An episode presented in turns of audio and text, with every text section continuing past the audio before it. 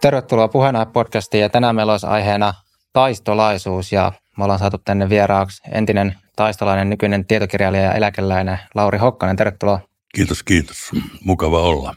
Tosiaan tämmöinen kirja on äh, tullut Kenen joukoissa seison, seisoin taistolaisesti perintö.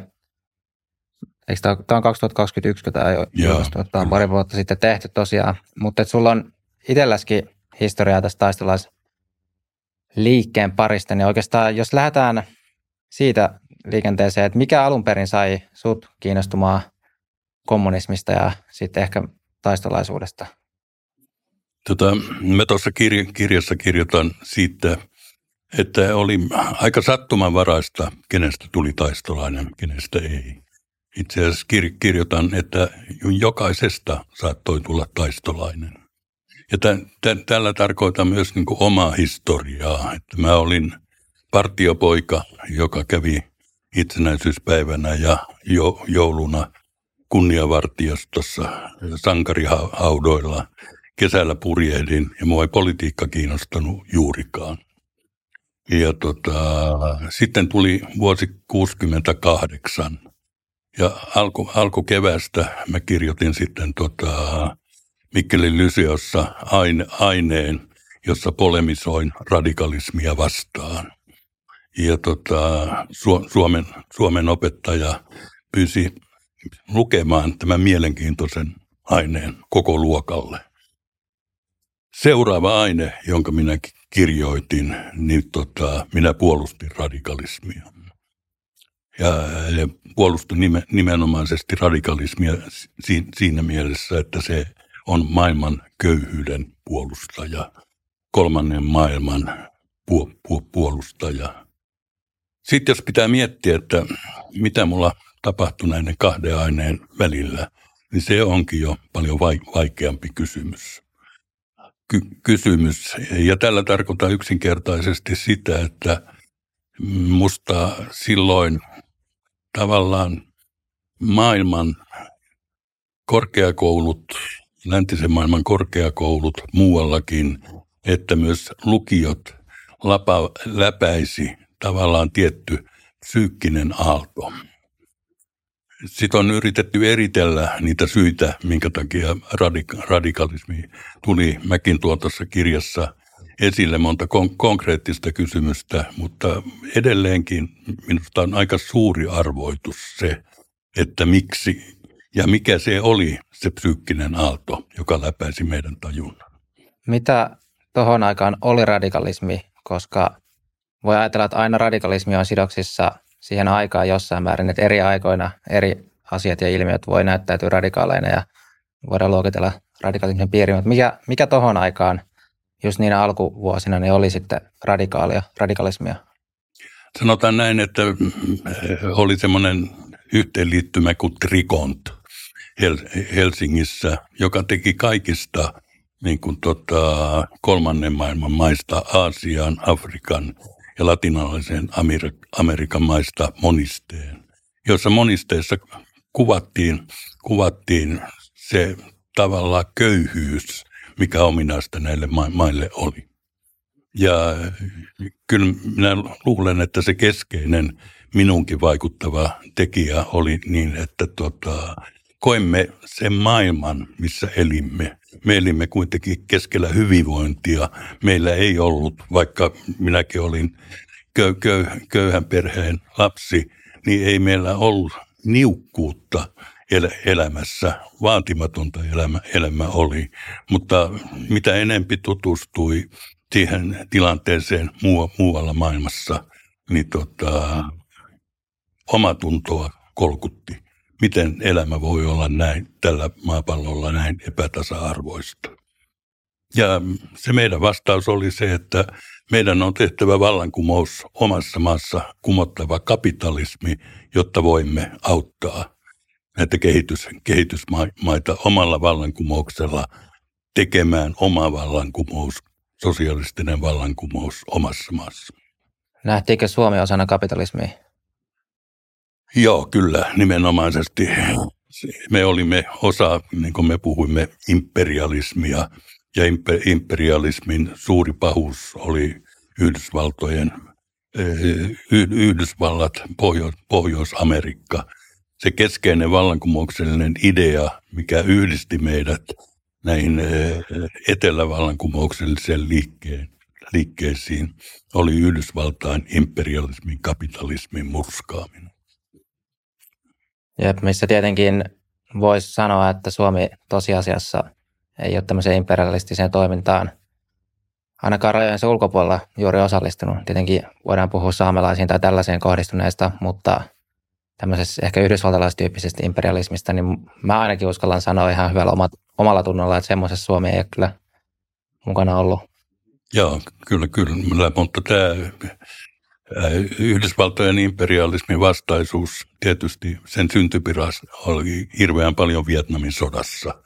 Että se, se yhdisti, yhdisti niin kuin suomalaisen nuoren amerikkalaisiin kamput, kamp, kampuksiin, yliopistoihin. Se taistelu oli y, yhteistä.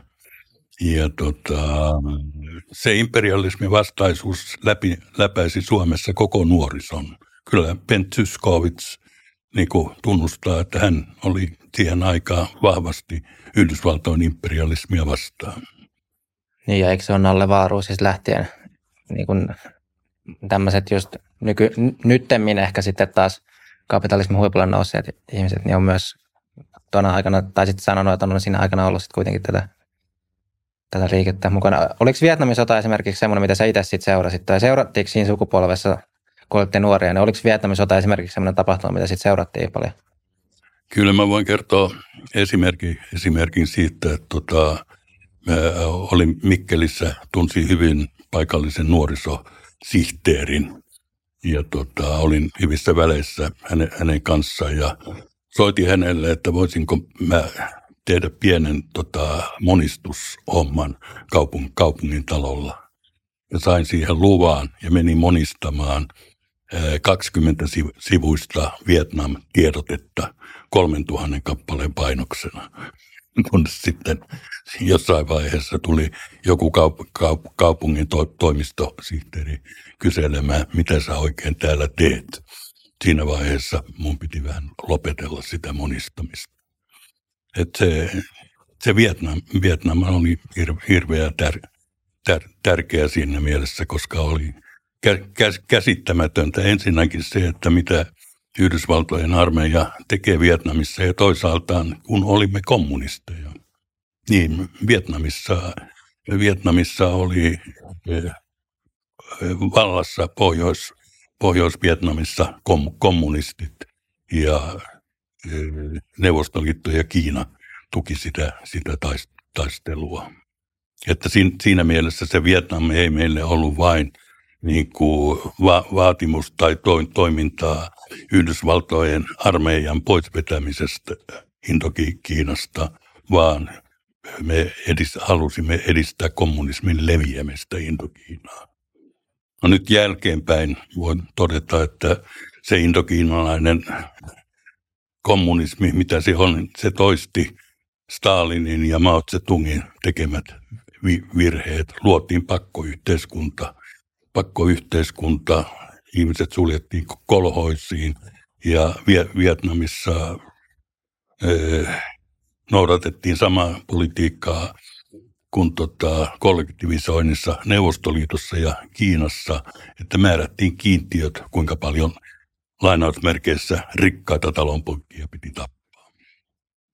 Jep. Kuvailisitko sä, että tämä oli nimenomaan tämä radikaalisuus silloin niin tämmöinen sukupolvi-ilmiö, että siinä oli just nämä tietyt nuoret sukupolvet, jotka oli vahvasti mukana, vai läpäisikö se laajemminkin eri ikäpolvia tai yhteiskuntaa, koska saa vähän semmoisen käsityksen, että se oli tämmöinen sukupolvi-ilmiö.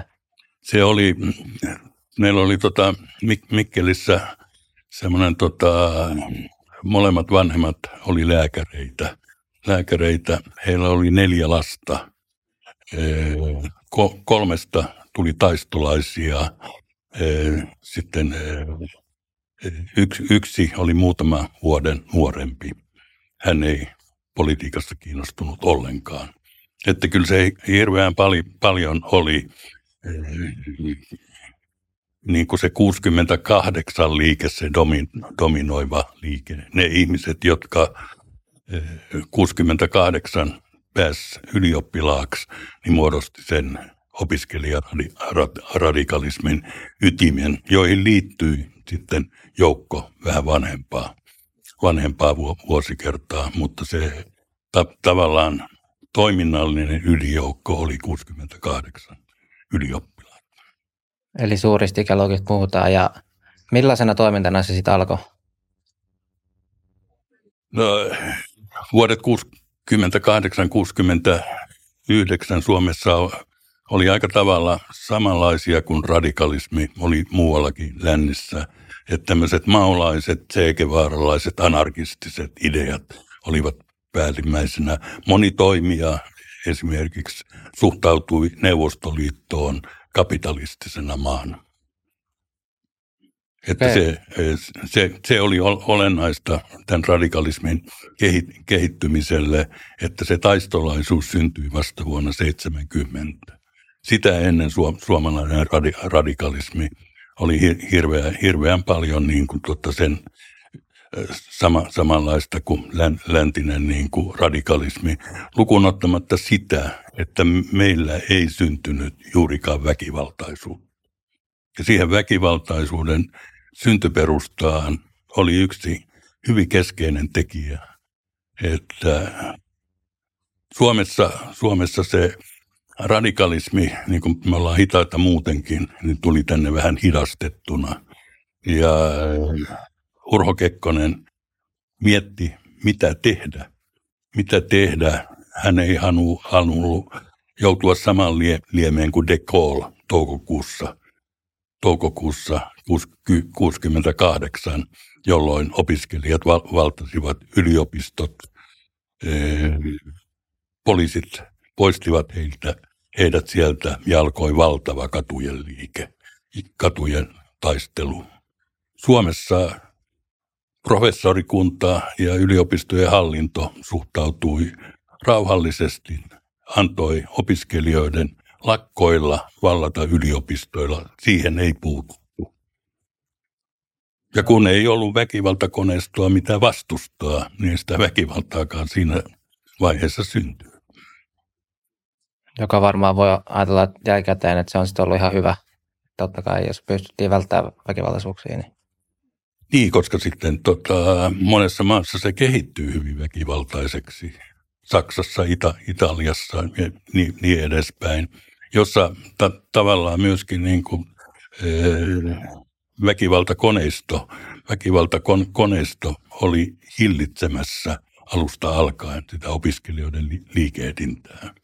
Et Länsi-Saksassakin yliopistoja jouduttiin sulkemaan – su, sulkemaan sen takia, että tota, ei halu, haluttu, että opiskelijat val, val, valtaavat luentosalit oman, omaan käyttöön. Sanoisitko että näissä ensimmäisten vuosien radikalismissa niin oli sellaisia anarkistisia piirteitä, että se oli ikään kuin kaiken valtiovallan vastustamista? Kyllä siis se suora toiminta oli se keskeinen niin kuin, tunnus.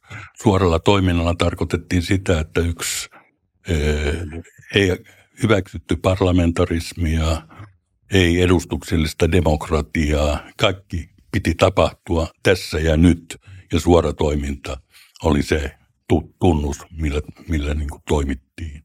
Sitten ne tunnukset, mitkä, mit, mitkä niin kuin dominoi suomalaistakin liikettä, otetaan Seppo Toiviainen, josta mä oon tekemässä niin kuin Eh, poliittista, poliittista niin kuin henkilöhistoriaa, niin tota, hänellä oli silloin 68 kaksi keskeistä tunnusta. Jako kahteen, joka jako kahtoon tarkoitti, että on olemassa työväenluokka ja porvaristo, ja jokaisen on otettava kantaa, valittava puolensa. Ja toinen hänen tunnuksensa oli, on aika aika vihata ja tulla vihatuksi. Tämän tunnuksen hän esitti tavallaan entisenä sosiaalidemokraattia, sosiaalidemokraattina vaihtoehdoksi sille, sille tunnu, tunnukselle, tunnukselle, jota tunnettu sosiaalidemokraattinen uudistaja Leskinen puheess, puheessaan esi, esitti, jossa hän esitti tunnuksen on aika sotia ja aika sopia. Oliko tuossa tuommoista, kun sanoit, että piti valita puolen, niin siis tuli tuosta mieleen, kun, tai just ennen tätä nauhoituskin mietin, että mitä yhtenäisyyksiä ehkä tuolla ajalla voisi olla nykyaikaan, ja mietin ekaksi, että no ei välttämättä ihan kauheasti, mutta tuosta tuli meille, että toihan on yksi, koska tuollaista ajattelua nykyäänkin on jonkun verran pinnalla, että ootko, tai ainakin sitä käytetään tämmöisenä retorisena keinona, että ootko historian oikealla vai väärällä puolella, kun teet nyt näin. Niin oliko tämä semmoinen ajatus myös silloin, että on, on ikään kuin ne, se historian lainausmerkeissä oikea puoli ja sitten se väärä puoli ja valitse puolesi? Joo, mutta si- silloin 68-69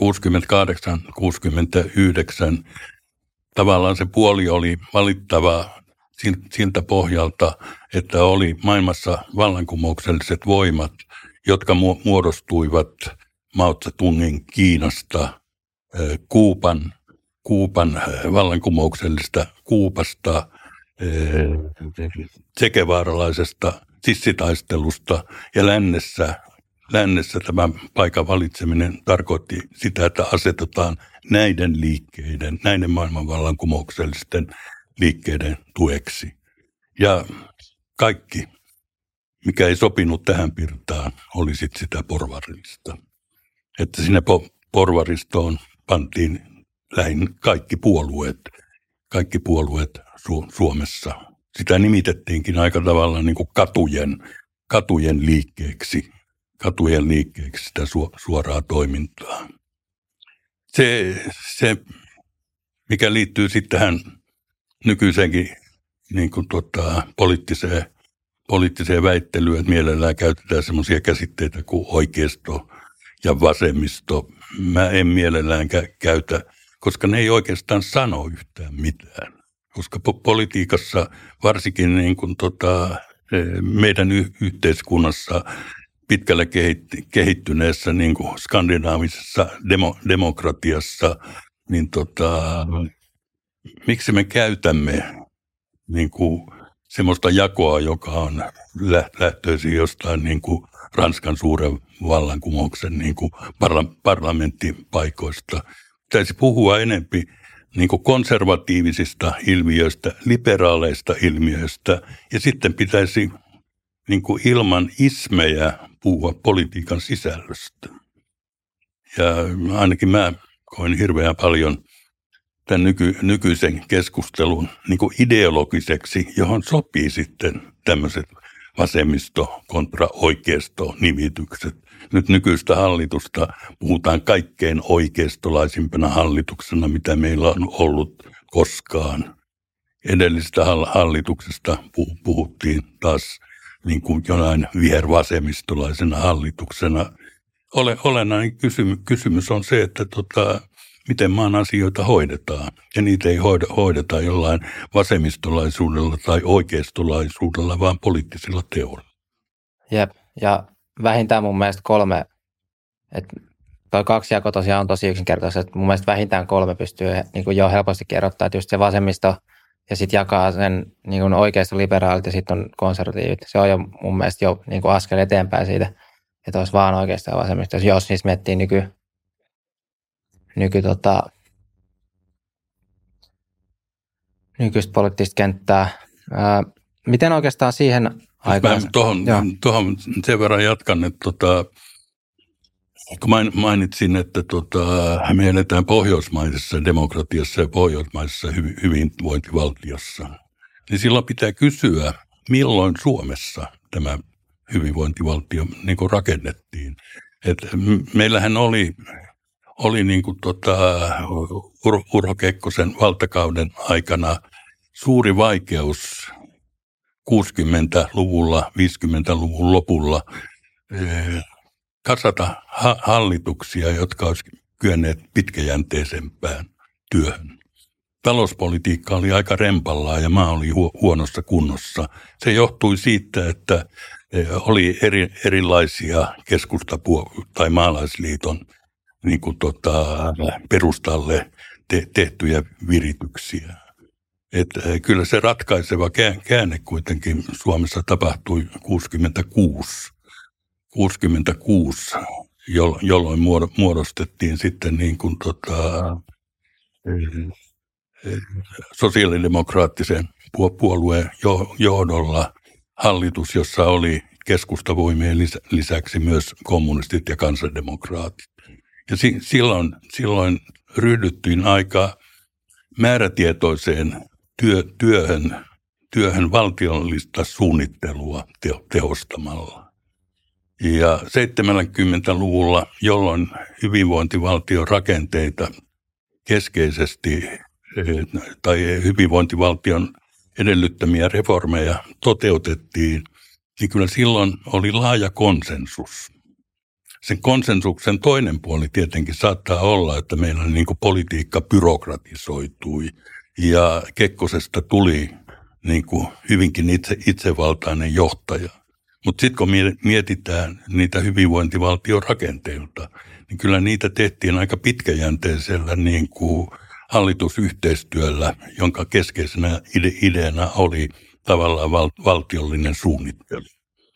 Et toki se, mikä siinä olennaista oli, että e, ne ratkaisut tehtiin e, niin kuin tota, markkinoiden, markkinatalouden pohjalta. Että monasti meillä annetaan sellainen kuva, että oltiin menossa kohti sosialismia. Palataan siihen. Ei silloin oltu menossa kohti sosialismia, vaan kyllä silloin oltiin menossa kohti hyvinvointia. Jep, noista hyvinvointivaltion rakenteista tulee mieleen muun muassa nämä tuporatkaisut, eli tulopoliittiset ratkaisut käytännössä, mitkä on tähän päivään saakka kestänyt, eli just tämä kolmikantajärjestelmä, ja missä ammattiliitot ja työnantajaosapuoli päättää työmarkkinoista ja hallitus ei sitten mielellään kauheasti koskettaa, jos koskee, niin koskee vähän tietysti nyt voi olla, että niitä ollaan jopa sitten ehkä purkamassa, saa nähdä aika näyttää, mutta ilmeisesti taistolaisuudellakin oli näiden vastustamisessa oma roolinsa, niin jos menisi siihen vähän. Niin, ta- taistolaista nyt siirrytään tavallaan sitten siihen 70-lukuun. Eli tav- tavallaan niin kuin poliittisena ilmiönä taistolaisuus syntyi 70, 7 vuonna 1970, joka tar- tarkoitti sitä, että tämä ää, suuri joukko tätä opiskelijaradikalismia liittoutui SKPn stalinistien kanssa. Ja olennaista, miksi tämä taistolaisuus kehittyi, minusta sitä on alleviivattava, että Suomessa toisin kuin muissa länsimaissa, niin taistolaisuus kohtasi suomettumisen. Oli otettava suomettumiseen kantaa. Ja suomettumiselle ominaista oli ee, vaikeneminen Neuvostoliiton totalitarismista.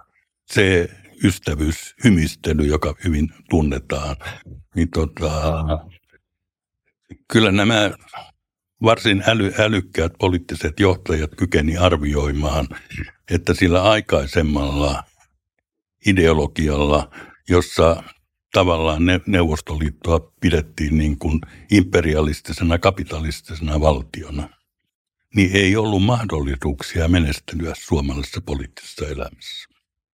Et pitää, pitää muistaa,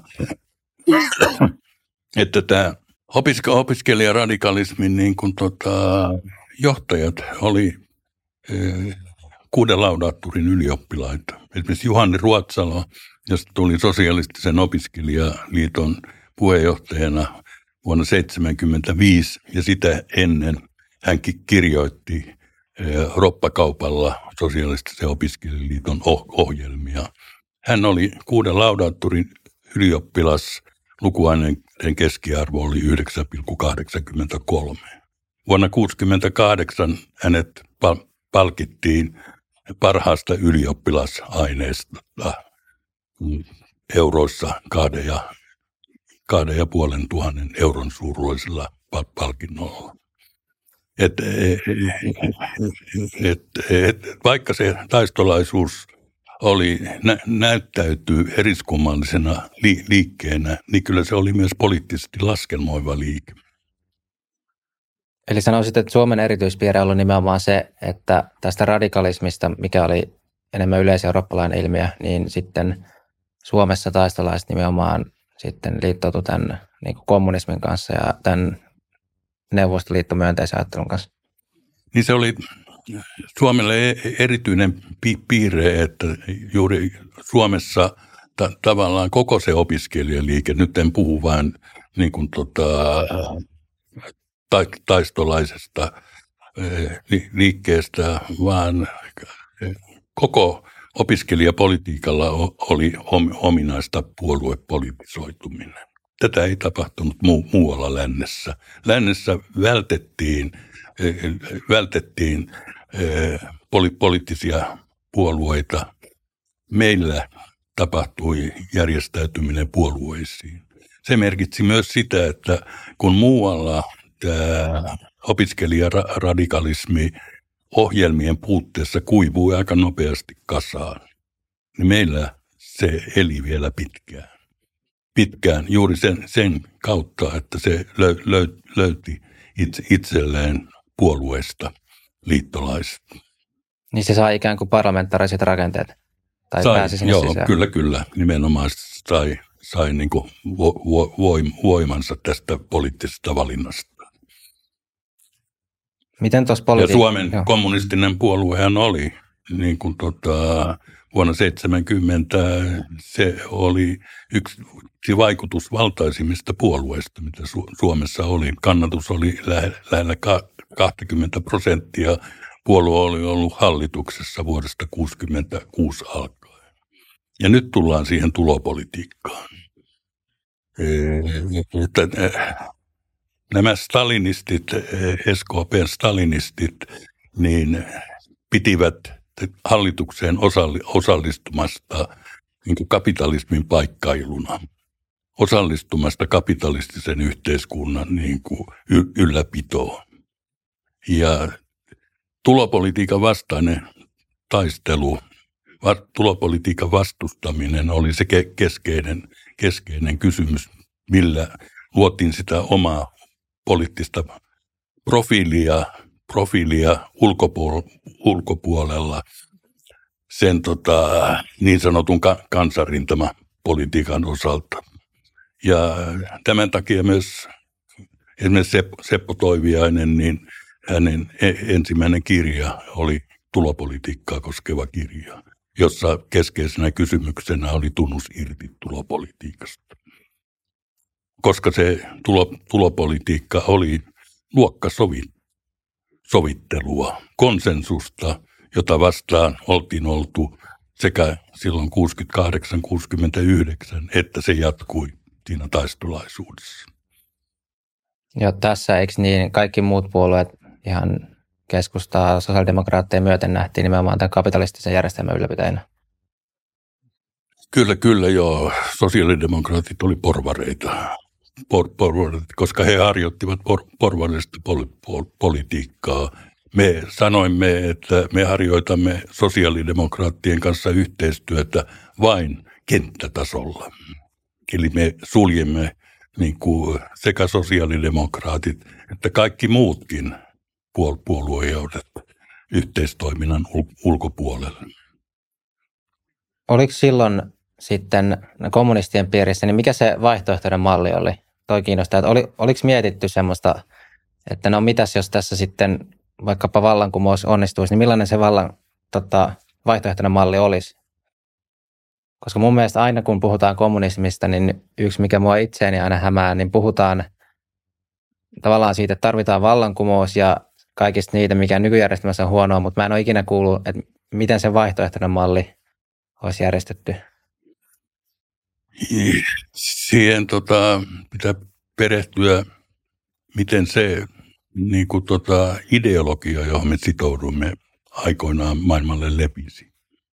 Sehän levisi sodan kautta. Leninin keskeinen ide, idea oli vuonna 1915, että kun ensimmäinen maailmansota, sota, hirvittävä sota oli käynnissä, hän esitti rauhanohjelman. Pysyvä rauha on saavutettavissa vain tuho, tuhoamalla hallitukset ja porvaristo. Ja tuhoamisen väline on kansalaissota. Siten hän bolsevismi laajeni, laajeni. Alusta alkaen hän bolsevikit ryhtyivät hankkimaan itse, itselleen takaisin niiden kansojen alistamisen, jotka pyrkivät sen helmikuun vallan, vallankumouksen jälkeen ero, eroon Moskova keskeisyydestä. Sillä sodan voimallahan bolsevismi laajeni Itä-Eurooppaan. Eli sota, kun kommunistit aina puhuu joukkovoimasta, sota oli tärkein joukkotyön muoto.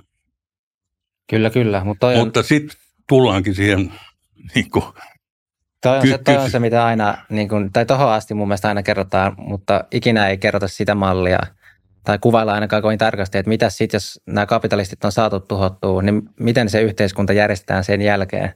Niin esimerkiksi kun sä toimit niissä kommunistisliikkeissä, niin oliko sulle ikään kuin selvää kuin pläkki, että millainen se yhteiskunta olisi sen jälkeen, jos me onnistutaan tavoitteessa, vai oliko se semmoinen, että no, siitä sitten huolehditaan sen jälkeen, kun ollaan ensin onnistuttu tässä kapitalismia? No pysytään tässä vallankumouksessa. Anssi Sinnemäki, joka on ollut tuossa mun kirjassa niin kustannustoimittajana ja tehnyt suuren työn, on e- e- esittänyt, että taistolaisuudelle, taistolaiselle liikkeelle ominaista oli valmistautuminen siihen tilanteeseen, kun tulee tiukka paikka. Ja tällä tiukalla paikalla, paikalla mä tarkoitan, tarkoitan sellaista tilannetta ja nyt, nyt kun sota on käynnissä Ukrainassa, Venäjä on hyökännyt Ukrainaan. Silloin 70-luvulta aj- ajateltiin, että se tiukka paikka, ja tiukalla paikalla tarkoitettiin sitä, että Eh, Venäjä, Moskova katsoo välttämättömäksi niin kuin tota, tuoda sotavoimansa Suomen mantereelle. Meillähän oli sotilaspoliittinen sopimus, YA-sopimus. Ja silloin ajateltiin, että mm, Kekkosesta lähtien koko maamme poliittisessa johdossa ensinnäkin ajateltiin niin, että, että jos sellainen konflikti, joka tarkoittaa suurvaltakonfliktia, syntyisi, niin se johtaisi ydinkatastrofiin.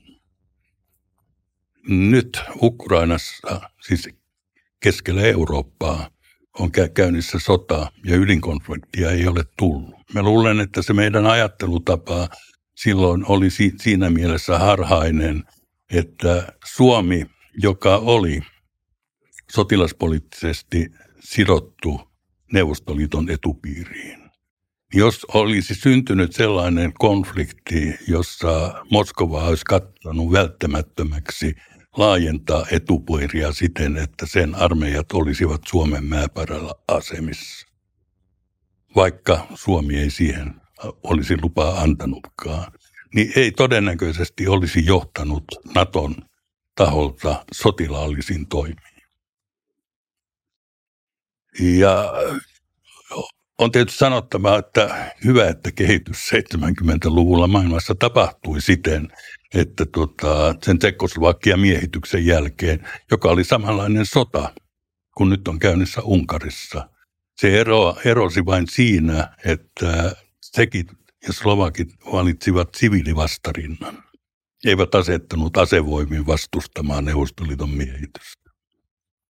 Mutta olisihan se kehitys voinut kulkea myös toiseenkin suuntaan. Naton piirissä Tsekoslovakian miehityksen jälkeen pohdittiin Suomen asemaa. Ruotsin kanssa Natolla oli salainen puolustussopimus. Ja Naton piirissä käytiin keskustelua siitä, että pitäisikö Suomen kanssa yrittää luoda jonkunnäköistä niin kuin turva Suomelle enempi sateenvarjoa Neuvostoliiton hyökkäystä vastaan. Mutta se jäi keskustelun taholle. Okei, eli hetken, koska mun mielestä toi ei vastaa mun kysymykseen, mutta voi olla, että mun kysymys on täysin väärä. Eli oliko kyse siis siitä taistolaisuudessa, että toisin sanoen pitää olla vaan niin kuin tässä isossa maailmanpoliittisessa pelissä siellä Neuvostoliiton eli kommunismin puolella, eikä siellä lännen eli kapitalismin puolella? Niin, siis se meidän keskeinen idea oli niin kuin irti lännestä. Irti lännestä. Kaikkinainen niin kuin Suomen yhteistoiminta lännen kanssa piti katkaista. Sen takia me vastustimme EEC-vapaakauppasopimusta, eh, koska se oli lännettymistä. Ja tämän niin kuin kovan, kiperän tilanteen tuon esimerkkinä siinä mielessä, että mikä se meidän taistolaisten vallankumouksellinen rooli oli. Me olimme reservi. Ja me olimme re- reservi Moskovasta katsottuna siihen tilanteeseen, että olisi jouduttu sotilaallisiin to- toimenpiteisiin Suomen maa- maaperällä. Pitää muistaa, että vuosina 70-72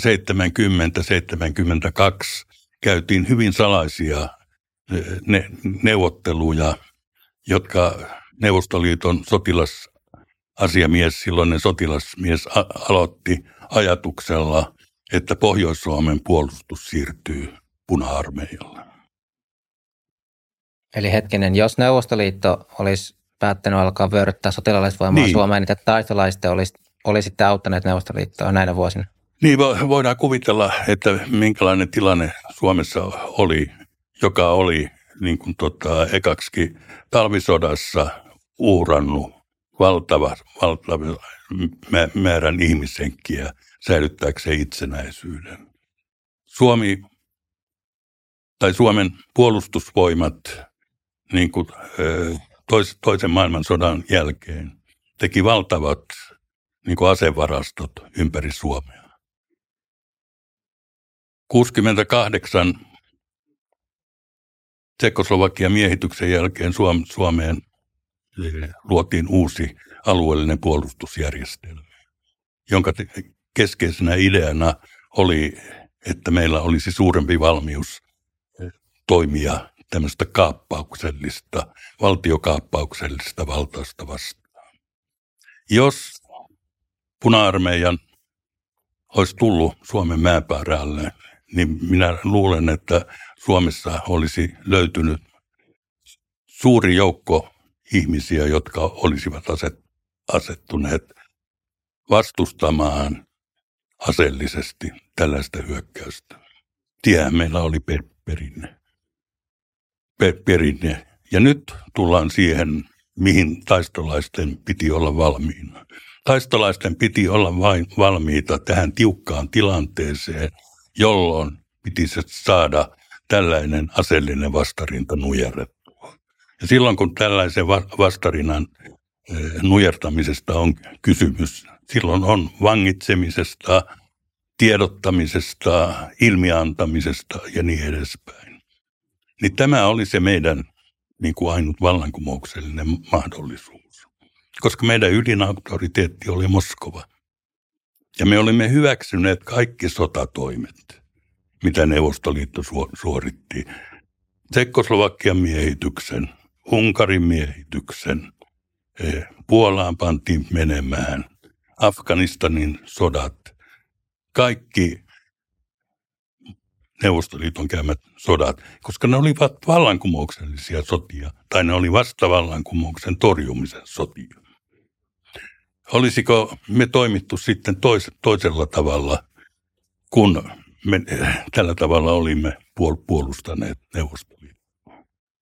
Todennäköisesti, jos tällainen kriisi olisi syntynyt 70-luvun alkupuolella, jolloin, jolloin me olimme täynnä sitä ideologista niin kuin tota, en, e, energiaa puolustaa Moskovaa ja Neuvostoliittoa, niin me olisimme varmasti joutuneet tehtäviin, tehtäviin jotka olisivat mer- merkinneet, merkinneet myös ampumista, teloituksia.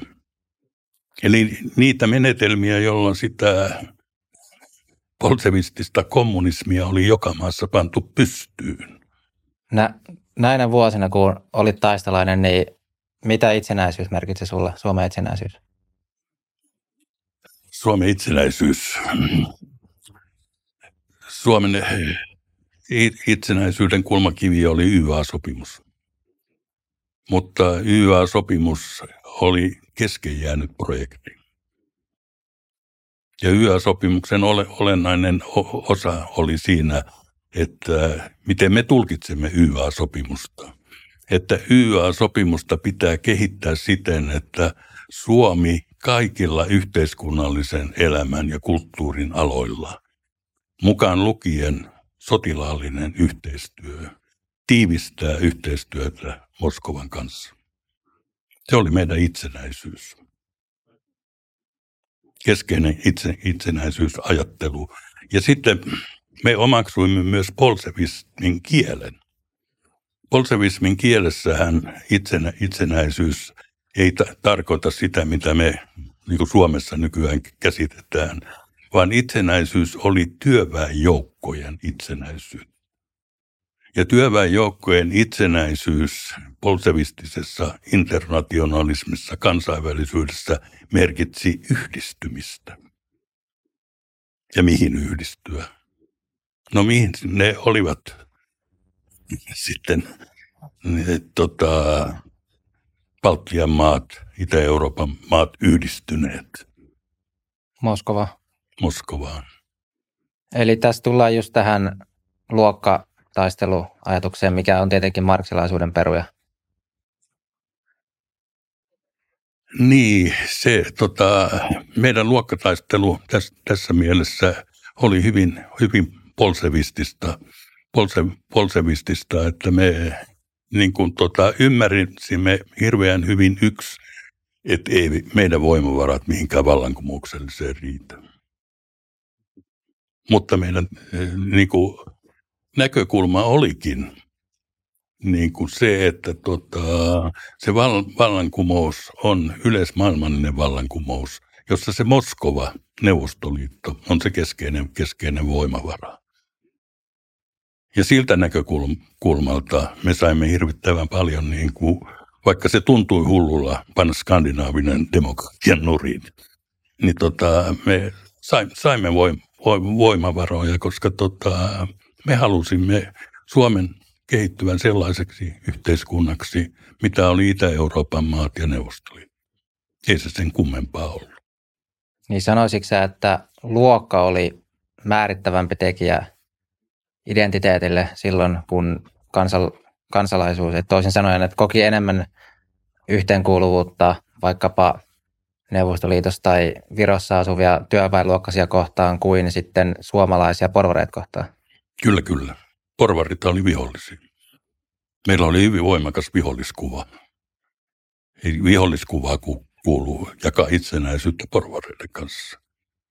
Mutta itsenäisyyteen meillä kuului, että me jaamme sen muiden työväenluokkaisten maiden kanssa. Että se, se oli se ke, ke, keskeinen niin kuin aj, ajattelutapa. Ja tässä, tämä on tavallaan nyt, mistä mä puhun, on spekulaatiota, mutta tota, pitää muistaa silloin, kun me tarkastellaan historiaa, että se kulkuura, minkä historia on ottanut toteutuneessa historiassa, on vain yksi yksi, että ei, ei ole mitään historian automatiikkaa.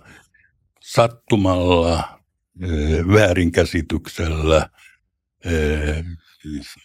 tietyt väärillä johtajilla, kaikilla muilla voi olla hyvin suuria seurauksia. Sitähän meidän maailmanhistoria on täynnä. täynnä. Että si, si, siinä mielessä me ol, olimme ideologisesti val, valmistautunut se, se, sellaiseen tehtävään. Sitä varten me sitä marksismelinismia tava, ta, tavasimme, että me vahvistimme uskoa, uskoa siihen niin kuin Moskovan ja Neuvostoliiton voimaa. Jep, ja onhan tuossa analyysissä sinänsähän siinä on myös paljon niin kuin totuusperää ja just se, että siis tänäkin päivänä totta kai niin kuin taloudelliset valtasuhteet – niin, jotka ei kunnioita maantieteellisiä rajoja tai kansallisvaltion rajoja, niin totta kai nekin on valtasuhteita ja vaikuttaa. Ja niin kuin Marksit ja myöhemmin tuossa on kaiken maailman teoreetikkoja, Immanuel Wallersteinit ja muut on niin kuin hahmotellut sitä, että miten tämä niin kuin taloudellinen valta ää, on, on niin kuin ihan, tai maailman voi myös nähdä nimenomaan näiden ensisijassa tämmöisten luokkien ja taloudellisten alan kautta, ja siinä on, siinä on niin kuin ihan koherentit analyysit senkin taustalla. Miten sulla, tuliko sulla jossain vaiheessa sitten semmoista, jos sä mietit henkilökohtaisesti, niin irtautumista näistä ajatuksista? Mm, tota, jos mä hetken jatkan vielä tuota okay. visiota, mitä mä toin, niin pitää, pitää niin korostaa, että emme, ole, emme olleet mitään niin kuin tota, militaaripetoja. Mutta pitää muistaa semmoinen tosiasia, että niin kuin, mäkin olen lukenut monien niin kuin ex-kommunistien niin kuin muiste, mu, muistelmia. Että yhtäkkiä ihmiset joutuvat esimerkiksi Itä-Euroopassa niin kuin tekemisiin niin kuin täysin ihanteiden vastaisten tehtävien kanssa.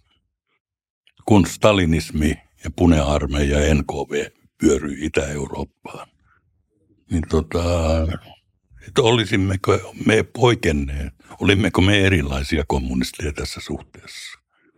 Että si, si, siinä mielessä niin kehitys meni hyvän suuntaan, että me emme joutuneet siihen tilanteeseen, mihin me valmistauduimme siihen pahimpaan paikkaan.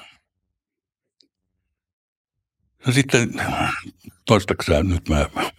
Niin, tää, nyt hypätään vähän sit eteenpäin, että tuliko sulle jossain vaiheessa sitten semmoista kokemusta, että niin kuin irtautumisen kokemusta näistä ajatuksista? Tai että jos sä peilaat nämä, nämä mitä äsken kuvasit, niin onko nämä semmoisia, mitä sä nyky, nykyään esimerkiksi katsot?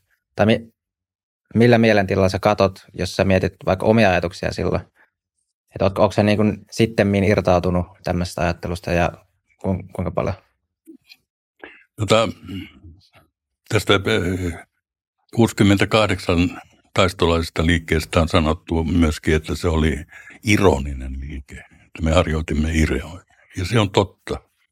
Että me eh, eh, esimerkiksi niin kuin kanssakäymisessä venä, venäläisten niin kuin, niin kuin byrokraattien puoluemistin kanssa. Kyllä jaksoimme kertoa toisillemme Jerevan vitsejä ja neuvostovastaisia vitsejä. Ja san, sanotaan, että taistolaiset ryyppyjuhlissaan eh, haukkuivat, haukkuivat niin kuin Venäjää kuin vierasta sikaa. Et ei meillä ollut, ja se on totta, ei meillä ollut niin kuin tota, ajattelussa semmoista kuvaa, että se on ihanne yhteiskunta. Meidän media loi sitten ihannekuvan ja siellä opintokerhoissa sitä ihannetta yritettiin rakentaa, niin kuin tuossa kirjassa sano, sanontaan, että me loimme virtuaalisen neuvostoliiton. Vir, virtuaalisen neuvostoliiton. E, että tota, sanotaan nyt että sitten irtaantumisesta, niin mä näin monena yönä, en nyt ihan perättäisinä yöinä, mutta perättäin semmoisen unen, että mä oon valtavassa maanalaisessa viemäriverkostossa. Viemäriverkotos, ja se oli valtavan kokoinen se vie, viemäriverosto, ja siellä on niin kuin no, tunkkanen, paskanen haju, niin kuin viemäriverkostella jo ominaista, rotat livistelee sinne sun tänne, e, jätevedet kulkee koskina, ja mä oon semmoisessa niin kuin kanotissa, jossa mä en pysty ollenkaan niin kuin ohjaamaan omaa kulkua. Ja mä oon sitä että jälkeenpäin vasta miettinyt, että tota, se oli mun ennen uneni se kertoi siitä niin kuin poliittisesta ahdingosta, mihin mä 70-luvun loppupuolella oli ajautunut. Mun sisäinen maailma esitti varoituksen, että sun pitää tehdä jotain, tai sinä tuho, tuhoudut siellä viemäriverkostossa lopullisesti. Ja kyllähän se hava, havahtuminen ei ollut vain mun havahtuminen, vaan 70-luvun loppupuolella alkoi tämän 68 sukupolven irtaantuminen, irtaantuminen omista dogmeistaan ja, dogmeistaan ja ideologiastaan. Siihen vaikutti aika ratkaisevalla tavalla kaksi tekijää. Yksi Moskovan hyökkäys Afganistaniin. Et ennen me olimme puolustaneet Tsekkoslovakiaa, mutta meidän ajattelu oli jo muuttunut. Monet meistä ei enää voinut niin hyväksyä sitä hyökkäystä Afganistaniin. Ja toinen ja ratkaisevampi tekijä oli Puolan vallankumous. Eli hetkessä niin Solidarnos-järjestöön järjestäytyy 10 miljoonaa puolalaista työläistä. Syntyi ensimmäinen eurooppalainen todellinen työväenvallankumous. Se valta, mikä Puolassa sitä oli vastassa, sehän oli laiton valta. Laiton valta, sehän oli Stalinin luomus. Puolalaisilla siihen nähden ei ollut mitään tekoa. Ja ainut ratka- ratkaisu sitten oli, oli siihen t- tilanteeseen, kun Puolan johtajalla, sotilasjohtajalla Jaru Tselskillä ei ollut tietoa, miten puna-armeija tulee käyttäytymään. Tapahtuuko niin kuin tapahtuu Tsekkoslovakiassa, puna-armeija ah, niin kuin tota, painosti rajoilla, rajoilla niin Jarutelski niin kuin julisti maan sotatilaa ja pidätti vallankumouksellisen. Ja se Puola oli se niin kuin prosessi, siis tapahtui meidän silmien edessä työväenvallankumous.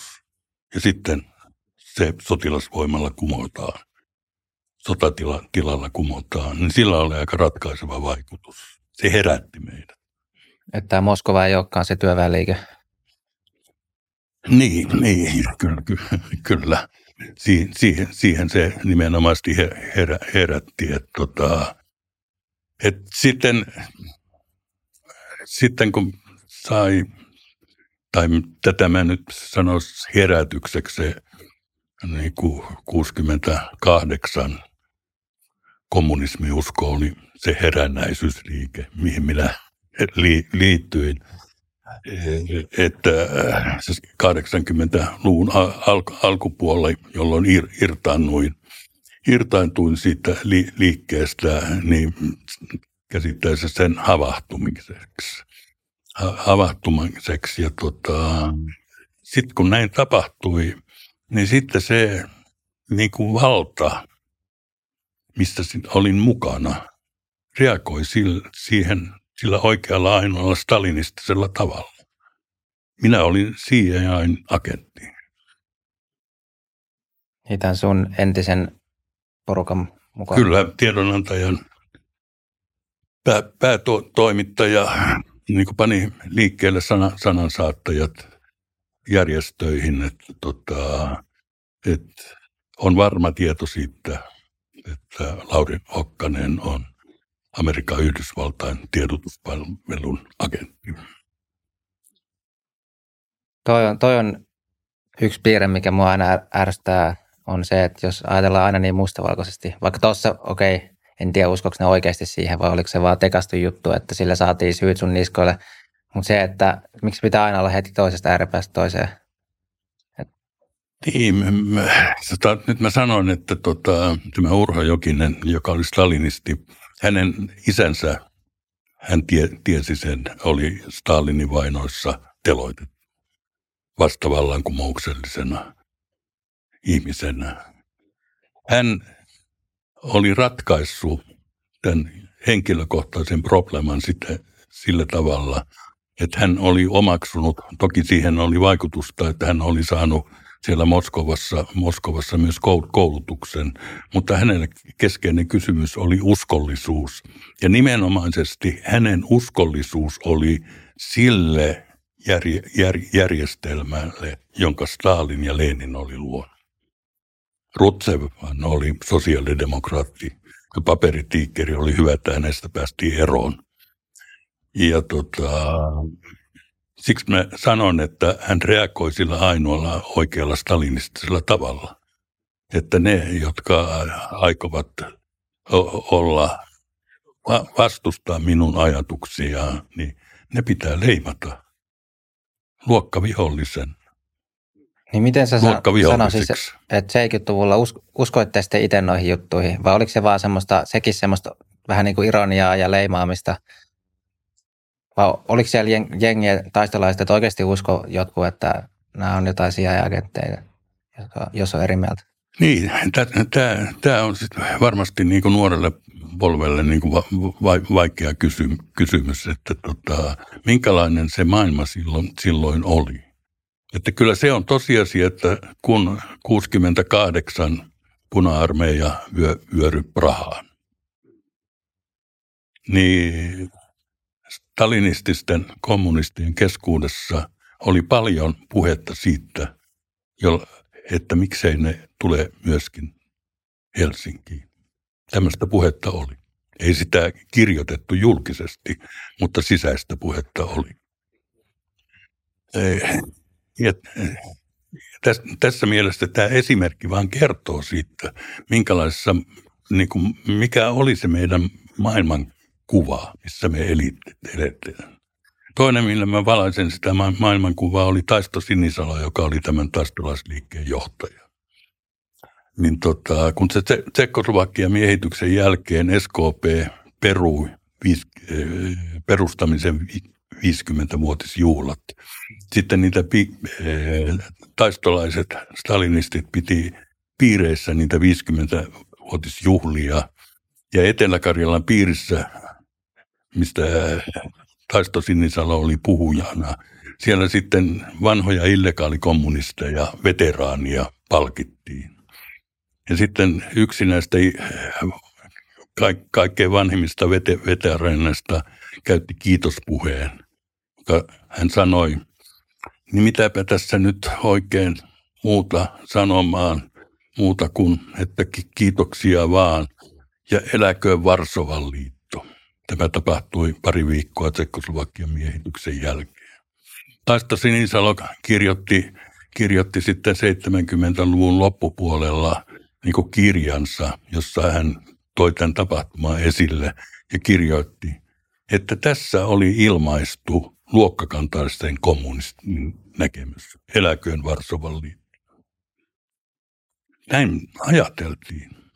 Että, että se maailma oli hyvin musta-valkoinen. Musta-valkoinen meidän ajattelussa, mistä mä aloitin, että jako kahteen niin kyllä se jako kahteen oli hyvin, hyvin tärkeä kysymys.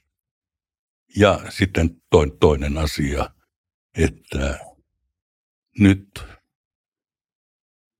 on aika vihata ja tulla vihatuksi. Se viha, se luokkaviha, oli se ke- keskeinen niin kuin lähtökohta, mikä meidän poli- poliittisessa agendassa oli. Ja se viha ulottui sitten niin kuin kaikkiin muihin ryhmiin. Eri, erityisesti me vihattiin kaikkein läheisempiä liittoja, SKDLssä olevia sosialisteja ja kommunistien enemmistöryhmiä, koska ne oli Juudas. Juudaksia, ne olivat pettureita, ne olivat pettäneet sen aatteen. Niin siis nämä kommunistit, jotka ei uskonut tavallaan tähän Moskovaan ja Neuvostoliittoon? Niin, jotka yrittivät irtaantua sitten Moskova johtoisuudesta, niin kuin me sanottiin, sovjettiohjauksesta. Mutta näinhän se monesti menee, että pahin vihollinen löytyy läheltä. Niin, niinpä. Niin se, niin se ra, raamatun kertomuksessa taitaa olla niin kuin. Jep, joo. Kyllä toi, musta tuntuu, että itsekin saa koko ajan paremmin ja paremmin kiinni siitä, että mikä se niin, maailman aika ja idea siihen taustalla oli. Että ei niinkään ehkä, että se jotenkin yhteiskuntamalli tai muu oltaisiin nyt välttämättä sit niitä funtsittu, vaan just se, että ollaanko puolesta vai vastaan. Niin. Joo, se, että et, tavallaan sitä niin kuin taistolaista ajattelutapaa voi lä- lähestyä helpoimmin lukemalla niin kuin sellaisten ihmisten kertomuksia ja kirj- kirjoja, jotka ovat irtaantuneet tämmöistä äärimmäisistä uskonlahkoista. niin me olimme samanlainen uskonlahko.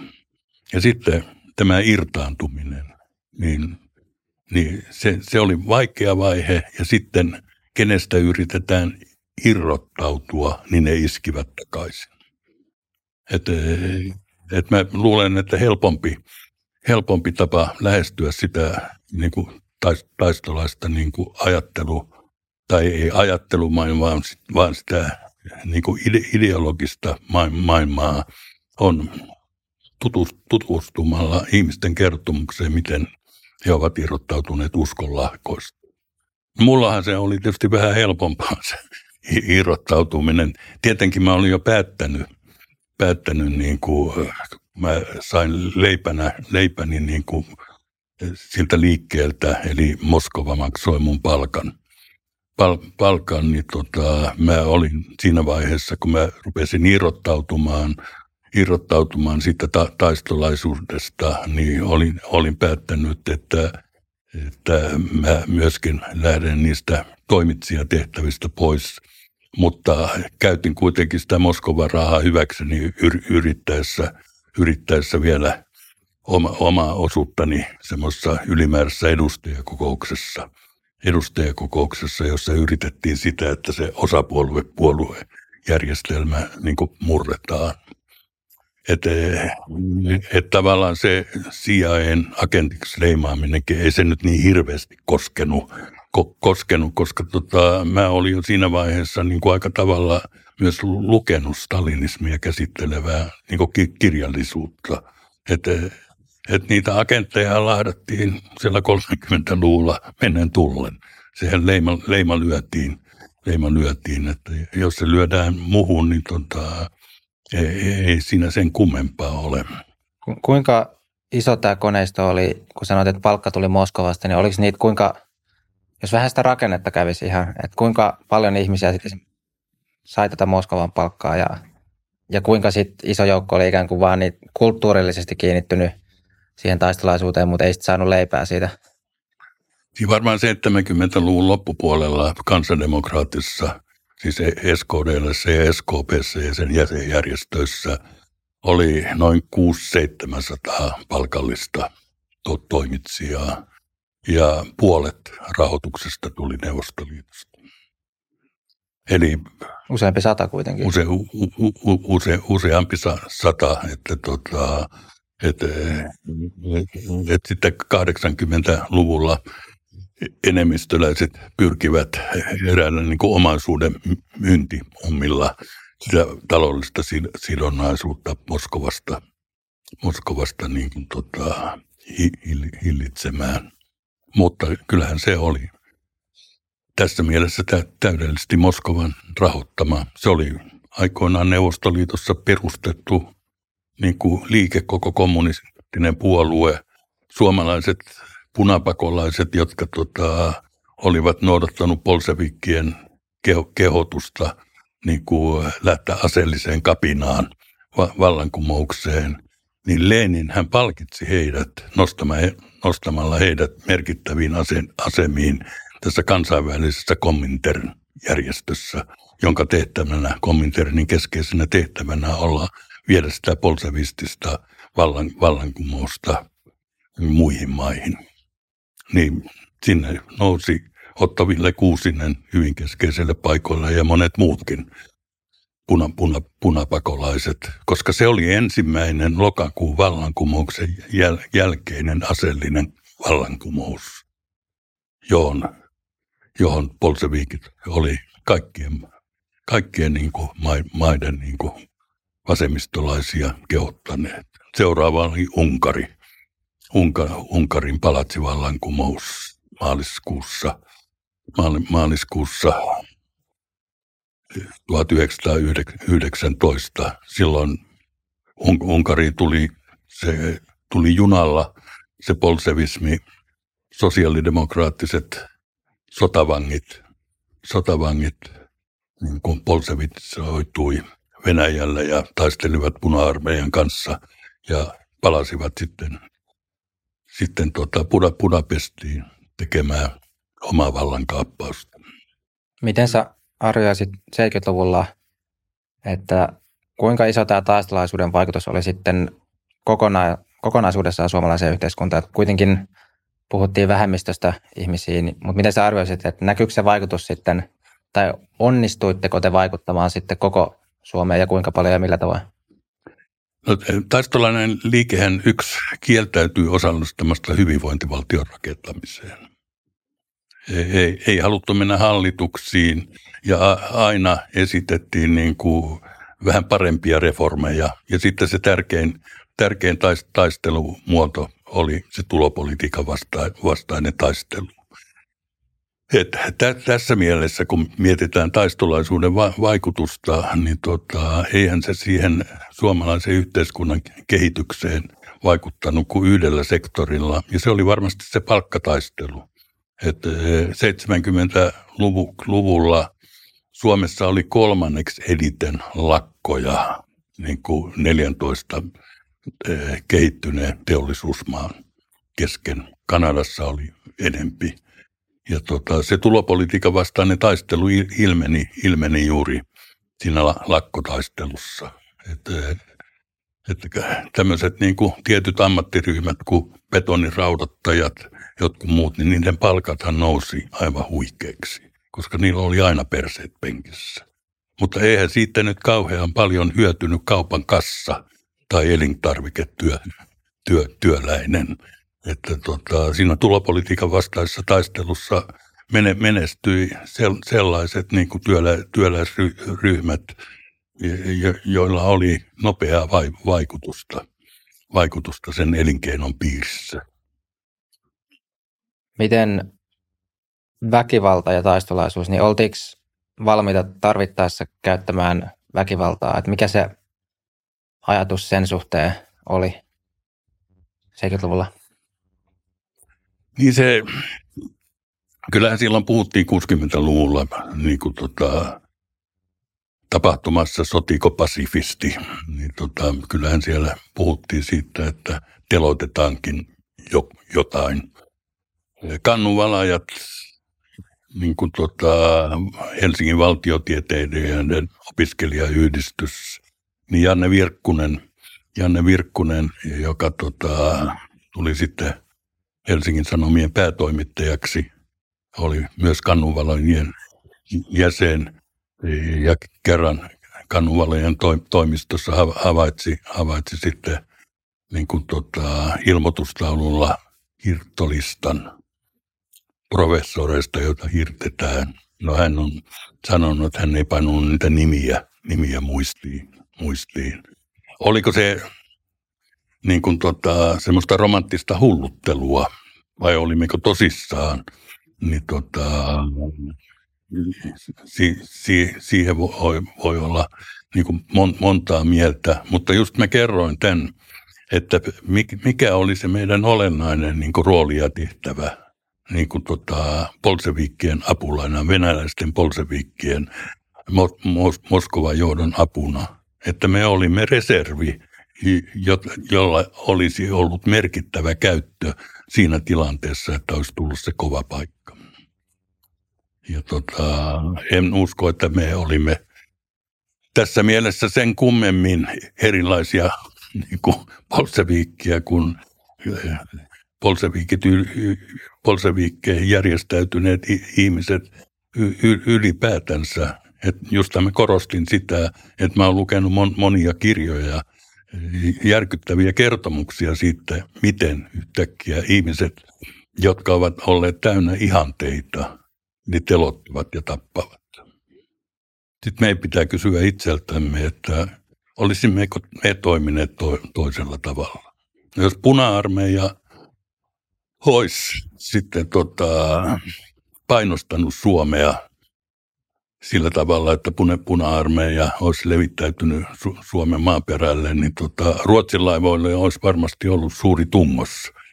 Tungos varmaan osa ehkä taistolaisistakin olisi pyrkinyt pake, pakenemaan niin kuin tota, Ruotsiin, mutta, mutta kyllä varmasti su, suuri joukko olisi ottanut itselleen uusia tehtäviä, tehtäviä vastaan.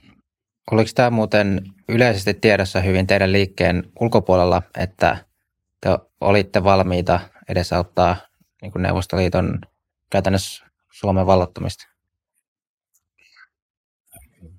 Sanotaan nyt niin, että tota,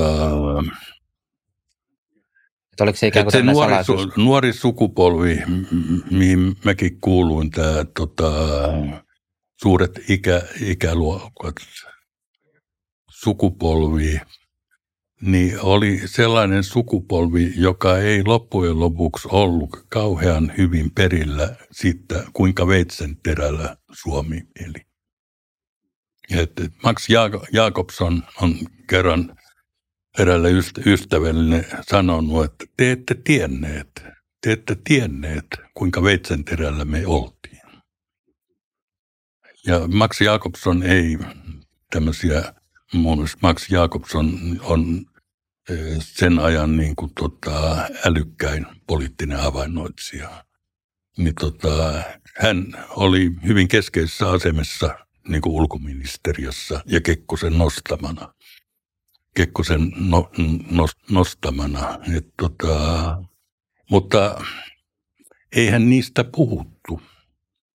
Puh, puhuttu, että, että niistä asioista julkisesti ja vain pienet piirit tiesivät jotakin niistä asioista.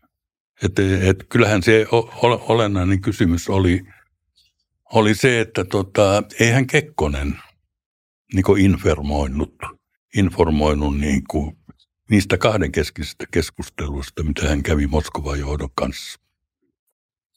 Ja niitä oli pal- paljon, ni- niitä keskusteluja. Hän piti niin kuin itsevaltiana tällä tavalla langat käsissään ja väen kurissa – kertoi sen, mitä oli tarpeen kertoa. Sitten kun yhtäkkiä vuodatettiinkin sitten 70-luvun eh, alussa niin julkisuuteen hänen keskustelunsa Tavidovassa niin Moskovan johtajien kanssa, niin siitähän tuli valtava, valtava show. Syyllisiä etsittiin kissojen ja koirien kanssa ja ihmisiä erotettiin ja oikeutta, oikeutta käytiin. Mutta jos miettii vaikka ihan tavanomasta sosiaalidemokraattien tai keskustan äänestäjää, niin luuleeko että heillä oli, tai että he oli tavalliset, lainausmerkeissä tavalliset ihmiset, oli kartalla siitä, että hetkinen, että meillä on täällä näitä maanpettureita, jotka tarvittaessa sit auttaa Neuvostoliittoa, jos raja yli tullaan ja kääntää selkänsä tavallaan Suomelle? Niin, sitä, sitä varmaan voit lähestyä semmoisesta näkökulmasta, että mitä ajatteli semmoinen ihminen, joka oli vapissut sata päivää tuolla talvisodassa selvinnyt hengissä? Että tota, et ku, ku, kuitenkin se e, Suomen itse, itsenäisyys silloin, niin sekä saavutettiin taistelemalla, että siihen vaikutti tietyt kansainväliset tekijät. Niin tota, millä silmin tämmöiset ihmiset – katsoi sitten meitä, jotka julistimme suureksi ihanteeksi sen Neuvostoliiton, joka oli käynyt meidän kimppuumme, joka yritti vallata eh, kesällä 1944 Suomea uudestaan. Et eh, mitä sä tarkoitat Suomen kansalla? Su- Suomen kansalla, että tota... No, siis käytännössä muut ihmiset kuin taistolaiset. Et mua kiinnostaa just se, että kuinka yleisesti tiedossa nämä oli sillä niin kuin a- aikalaisten siinä missä, vai onko nämä oliko nämä semmoista vähän niin kuin piilotettua tietoa? Ja mikä esimerkiksi teidän suhtautuminen on, niin toitotitteko te näitä niin kuin ääneen vai oliko nämä semmoista, mitä haluttiin pitää ikään kuin vakan alla? Että jotta sitten, jos Neuvostoliitto tulee, niin meillä on ikään kuin aseita, mistä ei tiedä. Ei meillä ollut suunnitelmaa, mitä me tehdään silloin, jos Neuvostoliitto olisi tullut tänne. Eikä me sitä suunniteltu, eikä me sitä edes niin kuin tie- tieteellisesti käsitelty vaan sehän oli kysymys siitä, että, että mihin meidän olemassaolo perustui. Jos me olimme omaksuneet niin kuin sen, sen ka, ka, katsomuksen, että me hyväksymme Neuvostoliiton kaikki väkivaltaiset toimet, alkaen siitä lokakuun vallankumouksesta, jolloin 12 miljoonaa ihmistä menetti sen kansan kansalaissodan puitte, puitteissa henken. Me hyväksyimme kaikki, kaikki. Että me Sillä mä tarkoitin sitä, että me olimme valmistautuneet henkisesti. Se oli meidän henkistä valmistautumista se meidän poliittinen työ. Emme me tietenkään niin kuin, tie, tietäneet sellais, sellaisista asioista mitään, mitään, mitä poliittisella ylätasolla käytiin. Nämä esimerkiksi 70-luvun alkupuolella käytävät salaiset neuvottelut puna-armeijan ja Suomen armeijan yhteistyöstä, niin tota, ne käytiin niin salassa, ettei edes Helsingin Sanomien poliittinen toimitus saanut niistä mitään tietoa. Ne oli hyvin salaiset suunnitelmat. Ja, ja tä, tässä varmasti aika keskeisenä kysy, kysymyksenä, kysymyksenä nousee esille, että se Suomen puolustusvoimaan johto toimi erittäin taitavasti niissä neuvotteluissa. Piti ne niin kuin salaisena, Kekkonen edellytti myöskin, että ne pidetään niin kuin salaisena. Mutta ei niistä poliittisessa johdossakaan kukaan tiennyt. Mutta tiesikö taistolaisten ei. valmiudesta? Nyt tullaan semmoiseen kysymykseen, että, että tota... Tai oliko, kysytään näin päin. Oliko sulla vaikka silloin 70-luvun alussa, niin oliko sulla vaikka porvarikavereita, joiden kanssa puhuit, vai oliko se niin, niin kuin klikkeytys siihen omaan porukkaan, että, että oliko sulla kontakteja niin kuin ihmisiä, joilta sä olisit edes voinut niin kuin vaikka vaihtaa ajatuksia sitten sen oman taistolaispiirin ulkopuolella? Joo, mu, mu, mulla ei ollut, kun mä olin toimitsija, mä olin niin kuin sen oman väin ke, kes, kesken niin naimisissa. Tietenkin kaikilla näillä opiskelija korkeakoulussa toimivilla ka- kaadereilla, niin nehän oli tietysti koko ajan tekemisissä. Mutta sielläkin ne oli tekemisissä aika keskeisesti niin kuin niiden muiden poliittisten opiskelijajärjestöjen johtajien kanssa. Ja sehän oli semmoista kähmintä ja neuvotteluja ja kakun jakamista ja niin, niin, niin edespäin. Että tota, et ei, ei, ei, ei mulla ollut, mutta että pitää korostaa semmoista piirrettä, että kyllähän sitten meidän niin kuin vanhemmat pyrkivät vaikuttamaan meihin. Että, tota, että, että, kyllä se, semmoisia keskustelua jokainen taistolainen joutui varmasti käymään eri seuraamuksilla, jossa niin kuin tota, vanhemmat, jos eivät olleet sitten, ja ne oli aika harvo, harvoja, että jollakin oli, oli sitten niin kuin stalinistiset vanhemmat. Niitäkin toki oli.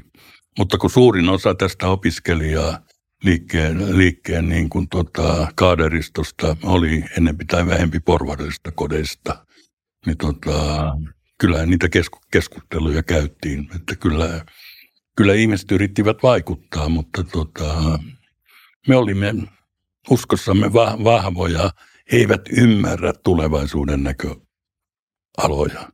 He elävät menneisyydessä, eivät ymmärrä tulevaisuutta. Koska se usko siihen historialliseen materialismiin, että elämme aikakautta, jolloin siirrytään kapitalismista, kapitalismista sosialismiin, niin se oli hyvin vahva. Vahva. Se oli uskonto, usko että näin, näin tapahtuu. Vaikka kaikki tosiasiat saattoi puhua ihan sitä vastaan. Mutta niinhän se on uskonlahkoissakin usein, että, että tosiasiat pitää sivuttaa, koska ne häiritsee uskoa. Jep. Täytyy varmaan myös haastella jotain tuossa ajassa ollut opiskelija, joka ei sitten identifioitunut tähän taistelaisuuteen, niin saa ehkä hän, häneltä ehkä saa sitten kuvan, että kuinka hy, hyvin siellä lainausmerkeissä toisella puolella oltiin sitten perillä tästä niin kuin teidän taas mielenmaisemasta. Että just sen, sen näkökulma on tietenkin sitten toinen. Kyllä mäkin olen jälkikäteen sitten niin kuin ke- keskustelun näiden ihmisten kanssa, esimerkiksi taideteollisessa korkeakoulussa opi- opiskeleiden ihmisten kanssa, niin hehän olivat niin kuin meille kohde – käännytyksen kohde. Ja tota, ne käännytyksen tavat tietysti oli sitten erilainen. Joku yritti hienovaraisesti käännyttää argumentoinen, toiset painoin päälle, päälle niin kuin va- vahvemmalla oikeudella. Että tota, se olisi hyvä kyllä löytää semmoinen ihminen, joka muistelisi niitä vaiheita, vaiheita tästä näkökulmasta. Ja tähän loppuun voisi ottaa viimeiseksi kysymykseksi semmoisen, että mikä sun mielestä on tämän taistolaisajan suurin opetus? Ja mitä ihminen voisi historiasta oppia? No tota, mä lu, lu, luulen, että tota, Saarikoski, Pentti Saarikoski, joka oli kommunisti kanssa, joka sitten jätti, jätti sen aatteen paljon ennen meitä, niin on musta sanonut aika viisaasti, että voi kun joskus oppisi katsomaan maailmaan ilman valmista maailmankatsomusta. Ja mä lu, luulen, että tota, siis niissä sano, sanoissa on just suuri järki, että tota, otetaan se maailma vastaan, mitä se an, antaa, mutta ei yritetä hirveän paljon niin kuin muokata sitä valmiiksi niin kuin ma- maailman katsomukseksi. Se on varmasti ihmisen kaikkein va- va- vaikeimpia tehtäviä. tehtäviä. Että tota, mun hyvä puoli on se, että mä oon jo näin vanha, va- vanha että et sitten kun on elämän kokemusta, niin sitten pystyy entistä enempi, enempi niin kuin ajattelemaankin perustuen niihin omiin hulluihin kokemuksiin, mitä on. Että, tota, että voi, voi kun sitä oppisi ajattelemaan sillä tavalla, että ottaa sen maailman vastaan, vastaan semmoisena kuin se on. Ja sitten yrittää tehdä niin kuin parhaansa niin kuin auttaa sitten niin kuin ihmistä itseään ja ihmiskuntaa löytämään jotain parempaa. Mä oon aika pessimistinen tällä hetkellä, että löydämmekö parempaa, että missä demokratiossa on ihmisiä aika vähän. Noissa autoritaarisesti johdatussa ma- maissa ihmisiä on va- va- valtavat, valtavat määrät. Että niiden ideologinen kehitys, kehitys on vasta niin kuin ot- ottamassa monia semmoisia askelia, josta me ollaan jotain jo opittu. Mutta tota... mä, mä, uskon isossa kuvassa, että maailma menee parempaan suuntaan. Toki aina on sitten aaltoliikettä, että välillä tullaan, tullaan takapakkiin yksi askel taakse, jotta voidaan ottaa kaksi eteen, eikö niin me? Hmm. Tämä voisi lopettaa siihen, tota, kun Nikita Rutsev piti sitten sen kuulosan Stalin puheen 56 helmikuussa, niin sitten punaisen torin vappuparaatin jälkeen Kremlissä oltiin syömässä sitten vappulounasta ja se Stalin sitten otti niitä huikkia, niin kuin vodka, vodka-huikkia toisen to, toisensa perään ja välillä haukku Stalinia ja muuten ei oikein saanut suun vuoroakaan. Sitten joku kuitenkin sai keskeytettyä, keskeytettyä sen Rutsevin mono, monologin ja kysy, kysyi häneltä, että no mikä se oli syy siihen, että sä menit pitämään tuommoisen puheen. Se Rutse vastasi, että hmm, olen nyt jo siinä iässä, että ihminen joutuu miettimään, miettimään, miettimään sellaisia asioita, mitä syntiä, syntiä on niin kuin elämässään tullut tehtyä. Se oli musta aika hyvä va- va- vastaus, koska Rutsevilla oli hirveän veriset kädet. Hän tappoi Moskovassa niin kuin kaikki läheiset tai antoi telotustuomion kaikista läheisistä työtovereista.